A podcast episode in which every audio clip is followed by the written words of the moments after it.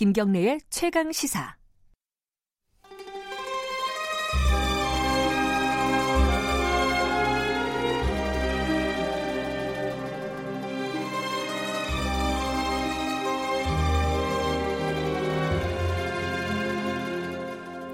진정한 보수의 가치와 품격은 무엇인지 우리 사회의 뜨거운 현안을 보수의 시각으로 들여다보는 시간입니다.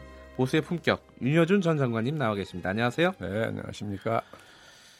몇 번 저희가 이 시간에서 언급은 잠깐 잠깐 했었는데요. 본격적으로 말은 안 했던 사안입니다. 그 황교안 전 국무총리가 네.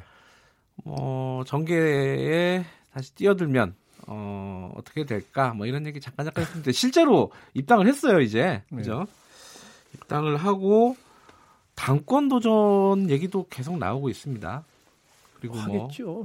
친황파라는 어, 좀 처음 듣는 친황교안파겠죠 아마 친황파라는 단어까지 나오고 있어요. 일단 요 뭐 쭉 요 사안들을 보시면서 어떤 생각이 드셨는지는 좀 들어봐야 될 것 같습니다. 글쎄요. 저는 솔직히 뭐 예민한 관심을 안 가지고 있었는데. 예? 아니 관심을 둘 가치가 그... 없다 이런 말씀이신가요? 아유 그렇게 하면 좀 어. 너무 또 오만하게 들리겠죠. 그래서 그런 게 아니라 아니 황교안 전 총리가 지금 이제 당권 도전하려고 입당했다고 다 보는 거잖아요. 예. 그 실제로 선거운동 준비를 한다고 들었어요. 저도 네. 들었는데 저는 솔직히 황 전 총리에게 이런 충고를 하고 싶어요. 우선 국회의원이 돼서 네. 정치에 대한 수련부터 해야 된다는 거예요. 음. 정당 생활 하루도 안 해본 사람이 정당의 대표가 돼서 정당을 이끌겠다 그러는 건 이건 과욕이다. 음, 과욕이다. 예. 예. 그리고 이- 이분의 경력을 보면 그죠? 네. 검사 출신이에요. 그- 그것도 공안 검사. 네. 그리고 이제 법무장관 국무총리 했잖아요. 네. 그렇게 보면 그 아주 수직적이고 권위주의적인 질서와 문화에 익숙하다 할 거라고 저는 봐요. 평생 그 속에서 자랐 성장했으니까 일을 했고 네. 그렇죠. 예. 그런 문화와 질서에 익숙한 사람이 민주정당에 와서 당을 이끌 수 있느냐 말이에요. 그게 적절하냐. 음. 예, 민주정치 체제에서 정당이라는 것은 흔히 학자들이 그렇게 말하죠. 민주주의의 지킴이, 민주주의 관리자라고 한다고요. 정당을요. 정당을. 네. 예. 그렇다고 한다면 우선 당에 들어오는 건 뭐 좋아요. 들어와서 우선 국회의원이 돼가지고 정치라는 게 뭔지, 음. 예? 예. 그리고 이, 이 행정부에 있는 공직은 말이죠. 제도적으로 주어진 권한과 책임이 분명히 있어요. 네. 거기 따라 하면 돼요. 네. 하는 일의 예산까지 다 편성이 돼 있어요. 네. 그렇죠? 네. 그런데 정치는 이거는 무에서 유를 만들어내는 창조적인 말하자면 일이에 거창하게 말해서 네. 이게 본인이 익숙한 그 일하고 정치하고는 굉장히 질적으로 다른 일이거든요. 네. 그런 점에서도 조금 예, 이 정치라는 게 뭔지 국회의원이라는 게 뭔지 이런 걸 좀 익히고 나서 예, 그러고 나서 뭐 당 대표를 하든 음. 예, 뭐 대통령 후보를 도전하든 하는 게 이게 온당하지 않냐 그런 얘기를 하는 거죠. 저는 그런 충고를 하고 싶다는 거죠. 아, 하지 말라는 게 아니라 하지 말라는 게 아니라 조금 네. 더 단계를 좀 밟았으면 좋겠다. 아, 그- 그렇죠. 이런 충고를 네. 하시는 거고요.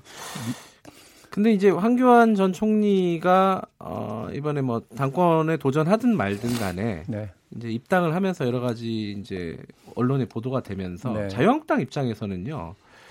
어, 새삼스럽게 다시 박근혜라는 이름 석자가 다시 이제 소환되는 거 아니겠습니까? 뭐 그럴 수밖에 없죠. 네. 그리고 어, 그 여론조사를 전문으로 하는 분들 네. 얘기를 들어보니까 아, 지금 자유한국당의 거의 그 투표권이 있는 책임 책임 당원이라든가 그 당원이 33만인가 이렇게 본다는데 네. 그 중에 약 절반 이상이 TK와 PK 지역, 그 영남 지역 예. 책임 당원이 그게 50%가 넘는데요. 네. 예, 그런데 그 영남 지역 그 당원이나 그런 책임 당원들 사이에서 박정희 향수가 강하게 되살아나고 있다는 거죠, 지금. 아, 지금요. 예, 그건 뭐 상대적으로 소위 문재인 정권의 경제정책 실패 때문에 그렇다고 보는 견해가 많던데 네. 어쨌든 박정희 대통령 하면 산업화 예, 지도자 아니에요. 우리, 우리를 먹고 살게 해줬다 이런 말하자면 이런 지도자 아니에요. 그래서 그 박정희 대통령에 대한 향수가 굉장히 빠르게 되살아나고 있으면서 박근혜 전 대통령에 대한 동정론도 나오고 아하. 그 연장선상에서 정서적으로 황교안 전 총리에게 끌린다는 음. 거죠. 그런 경향이 분명히 있다는 거예요. 네. 여론조사 하는 사람들 말에 의하면 그래요. 네. 그럼 박정희 전 대통령과 박근혜 전 대통령 그, 그 이어진, 이어지는 네. 어떤 적자가 황교안 전 총리가 그러니까 아직은 되는 건가요? 예, 그러면 그, 그 대를 이을 사람으로 보느냐까지는 모르겠지만 예. 어쨌든 박정희 향수가 되살아나서 그 덕을 황교안 전 총리가 보고 있다는 거는 뭐 여론조사하는 사람들이 얘기니까 일단 네. 어떤 근거가 있어 보여요. 그러니까 이게 어, 이게 언제부터 시기도 정확하게 모르겠지만은 이게 친박 비박이라는 네. 어떤 그런 개파 있지 않습니까? 네. 자유한국당에 네. 그게 다시 이제 약간 희석화됐다가 네. 다시 너무 또 아주 잘 보이게 되는 어떤 그런 상황이 되는 게 그렇죠. 아닌가. 그러니까 그 제가 보기에 어, 지난번 원내대표 경선할 네. 때는 이게 친박 대 비박 구도가 아니라 잔류파 대 복당파의 구도였는데 그, 그게 자- 또 뒤집으면 같은 말 아, 아닌가요? 그러니까 잔류파 속에는 이제 예. 친박이 많이 있었다고 봐야 되는 거 예. 아닙니까? 이제 거기서 예를 들면 이제 비- 우리가 흔히 이제 비박 또는 뭐 복당파라고 보는 예. 김무성 씨 쪽이 밀었던 후보가 참패했잖아요. 네. 예, 이제 그걸 보면서 아마도 비박 쪽이 충격을 받았을 텐데 왜냐하면 친박이 친박이라는 이름으로는 이제 세력화하기가 어렵다고 봤을 텐데 네. 그게 아니잖아요. 네. 지금 벌써 그렇, 그렇게 움직임이 구체적으로 나타나고 있는 거 아닙니까? 음, 근데 그런 점에서 황교안 총리의 등장을 조심스럽게 보는 사람들은 네. 이게 도로 친박당이라는 낙인을 받을 거다 잘못하면 국민들한테 그러니까요. 이게 네. 부담스러울 이걸 텐데. 굉장히 걱정하는 거죠. 예. 그래서 요즘에 이제 김병준 비대위원장이 출마를 저울질한다는 보도가 나오는 걸 보면 네. 말하자면 제가 김병준 위원장 입장에서 생각해 보면 자기가 비대위원장을 맡은 후에 네. 어떤 개파 아, 싸움이랄까 이걸 네. 이제 굉장히 많이 희석시키고 그죠?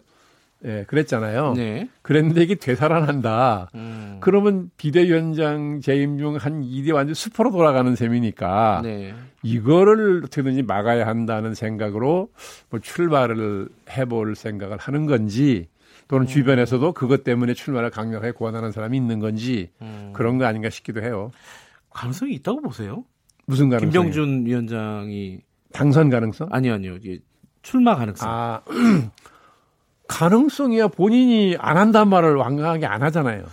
그러니까 그 강도가 안 한다라는 강도가 조금씩 옅어지는 것 같아가지고. 그러니까 예. 아니, 정치인들이 그 어법을 보면 예. 뭐 김병준 위원장은 정치인이라고 하는 게 맞는지는 잘 모르겠습니다만 어쨌거나 지금 큰 제1야당의 비대위원장이니까 예, 그 어법을 보면 그렇게 강력하게 단호하게 부정하지 않으면 그건 한다는 얘기예요. 네.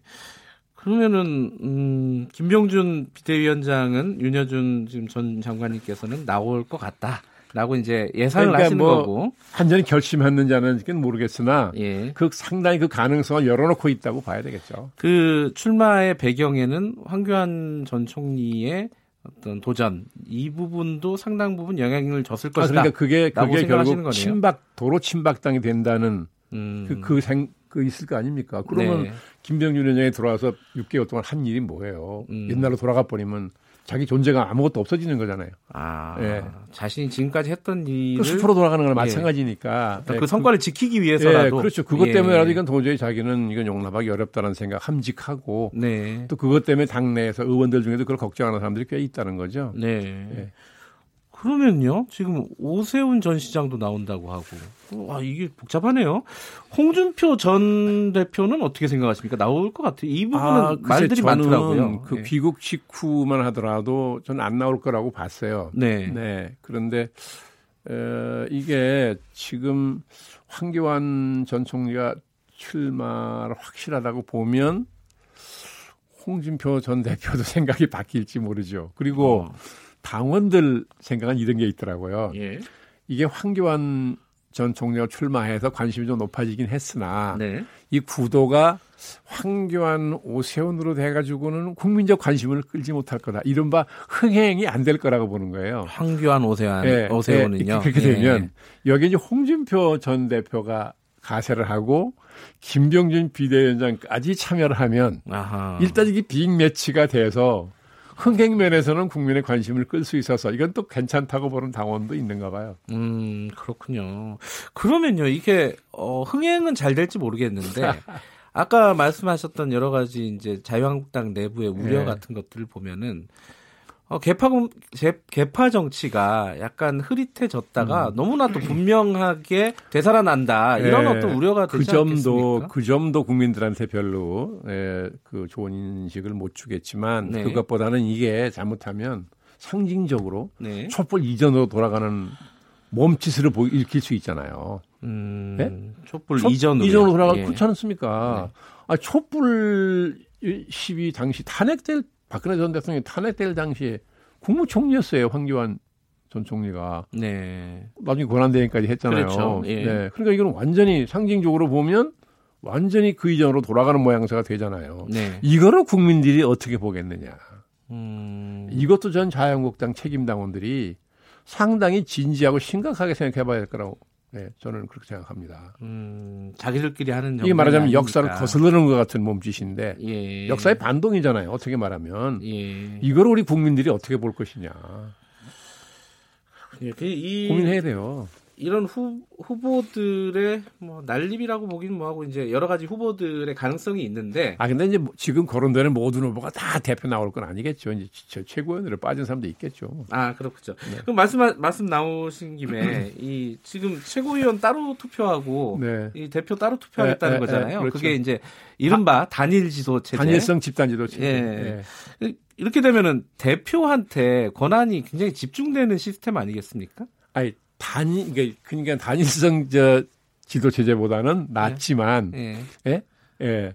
그런데 이게 순수한 집단 지도 체제로 가면 네. 이 중구난방이 돼 가지고 네. 한때 했었어요. 근데 그때 봉숭아 학당이라는 그 별명을 들었잖아요. 아, 그게 언제였죠? 봉숭 예, 김무성 대표 시절 아니었나 모르겠어요. 아, 기억이 예. 가물가물하네요. 예. 아, 그렇지 않습니까? 그러니까 아무것도 되는 게 없는 거예요. 음. 당이 표류하는 거죠.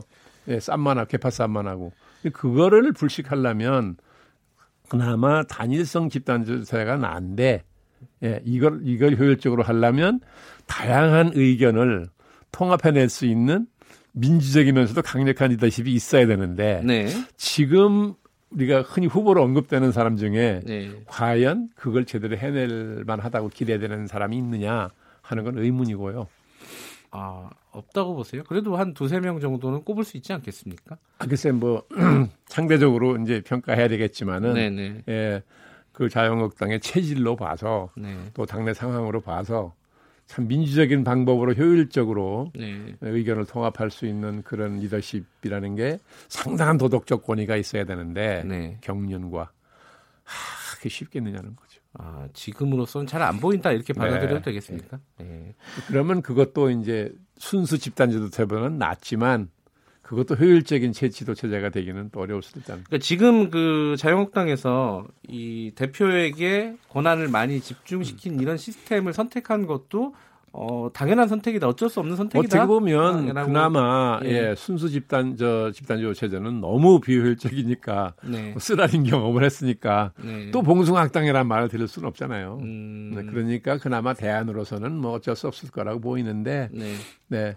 요는 이게 제도의 문제냐 행위자의 문제냐 아, 네? 사람의 문제. 항상 예, 그러니까 이게 항상 이 논쟁이 되는 거잖아요. 네. 일차적으로는 제도가 중요하죠. 음. 그러나 어떤 제도도 완벽한 제도는 없습니다. 네. 진선 진선진미한 제도는 없죠. 그러니까 그 제도를 운영하는 사람이 그만큼 중요한 거죠. 네. 오늘 어, 윤 장관님 말씀 들어보니까 나올 사람들이 많은 것 같고 나올 가능성도 높은 것 같네요. 자 오늘 여기까지 듣겠습니다. 고맙습니다. 예, 수고하셨습니다. 보수의 품격 윤여준 전 장관님이셨고요. 자 KBS 일라디오 김경래 최강 시사 듣고 계신 지금 시각은 8시 44분입니다.